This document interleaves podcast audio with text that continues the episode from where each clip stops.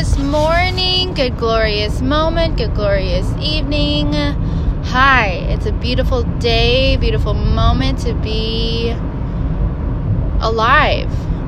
And I just want to talk about saying your truth, standing in peace, and if somebody or the other person, the other party, does not receive the communication and they get hurt or they tell you that they're hurt because of how you communicate, take a look at it and see where you could be responsible. And if you see that what you said is just the truth, then uh, you're okay. It's there, it's on them. Does that make sense? So, I've always had a lot of trouble because I'm the type of person who wants to take responsibility for everything. Like, all of it is my fault. That's why I feel like responsibility is power. If it's all my fault, then I have the power to change it, to correct it, to adjust it, to do whatever I want with it. Right? But now that I'm seeing is that sometimes I also, another context creation, I also was raised in an environment where everybody sugar coated everything around me because they were afraid for me to to handle the truth or I didn't have a lot of people that would just tell it to me straight. And the people that I've met throughout my entire life that would tell it to me straight, I've kept them by my side. Because I need people like that. Like I could handle it.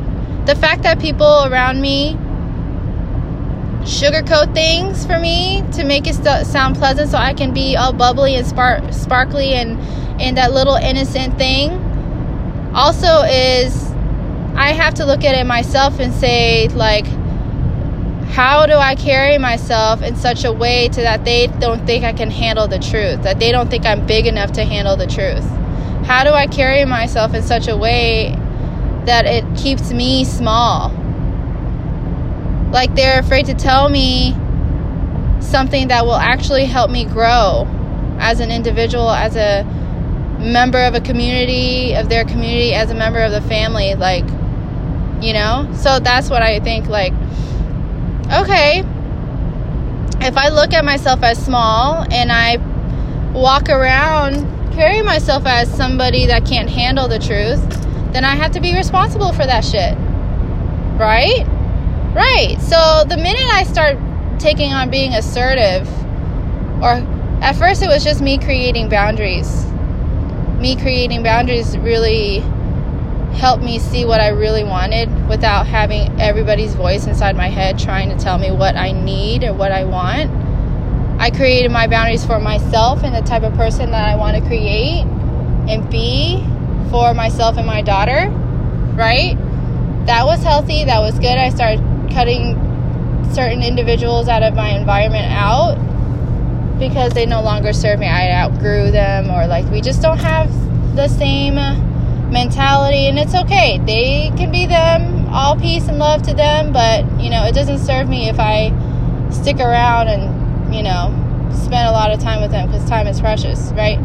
Doesn't matter if they're family or not. Like, it is what it is. I have a huge vision for myself and my daughter, and so yeah boundaries is first and then once i started like really looking at how to be assertive like how to like like clearly state what you need and want and expect from relationships with other people like that also means like reestablish any agreement that you have in certain relationships whether it's friendships family things like that it's just like the process of having it be so clear is really challenging to me at first, but it's very invigorating at the same time. Like this, uh, I say it's aggressive because it's so new to me so foreign, seems like. Like, what is this I'm feeling in my body? Is this like anger? No. It feels like anger, but not really. It feels like an empowered angry. not like poison, but it feels like, dude, I finally have a backbone now. but all I'm trying to say is is that while going through this process of development for myself and my evolution as a human being and just, you know, creating those boundaries and being assertive and just like in the best way possible. Um, there will be some times where your communication won't be received. You know? And if somebody gets hurt by you speaking your truth, or someone gets offended, or someone gets insulted, that's not on you. If you know that your intention is like your intention is to speak your truth and you you want to go at it with love and with peace and if it gets to a point to where it does not sound good or like it sounds kind of nasty but it's the truth and you let them know that it's from love and not from trying to put somebody down like if they still feel insulted or hurt that's on them that's on them that's on them and their perspective of what's going on and you can take the opportunity to talk to them and be like, hey, take a look at it and see, like, why do you feel this way, you know? And see where you could be responsible for it, where both parties can be responsible for it. You know what I mean? So, anyways, I just want to ch- touch up on that share a little bit with that with you guys because I'm like fired up by it. Um, I probably will talk about it more, but I am at work now. And, um, I hope you guys have a beautiful day. I hope you guys got something out of it. I hope you guys can resonate with what I said. If not, or if you have any like other things to add, let me know. If I have any stories, let me know.